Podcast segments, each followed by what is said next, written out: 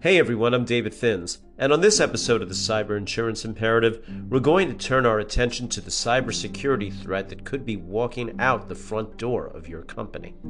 I'm talking about the departing employee or contractor who could be taking their credentials or sensitive data with them.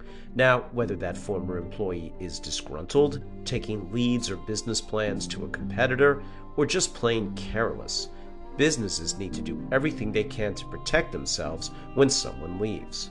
Now, this is easier said than done because oftentimes HR and IT don't coordinate their efforts. So it's important to make sure that they have line of sight into each other's practices. IT should have a clear procedure in place for helping HR in the offboarding process, as it is known, and HR should be prepared to enforce any violations of the company's security protocols. You know, it's been said that the best offense is a good defense, and the same is true for dealing with rogue insiders.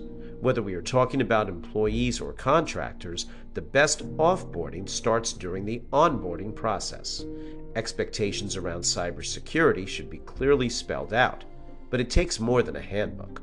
Holding live interactive trainings and periodic town halls are two approaches that help drive home the message. If management shows that it takes security seriously, it will be that much more likely that individuals will as well. And when somebody leaves the organization, this is where a company's IT support team should set the wheels in motion to disable all user accounts and recover all company hardware. What's that you say? You don't know what accounts the employee has or what devices have been issued to them?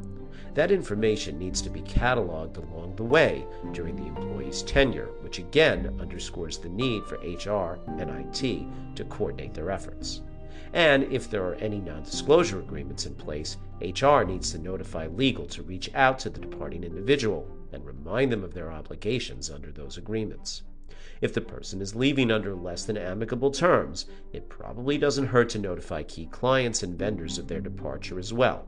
Not in a way that would jeopardize the confidentiality of their separation, but just to be aware that this individual no longer has authority to act on behalf of the company. Now, all of this is intended as general information and guidance, and you'll want to consult with a qualified insurance broker about your specific risk management needs. And if you're looking for a referral to a qualified data privacy attorney that can help you craft employee use policies that keep your organization secure while complying with the law, you can DM me on LinkedIn or email me at david.finz at alliant.com, and I'll be happy to put you in touch with several qualified attorneys that you can vet for yourself. It's just one more way that Alliant helps you find the more rewarding way to manage risk. Thanks for listening thank you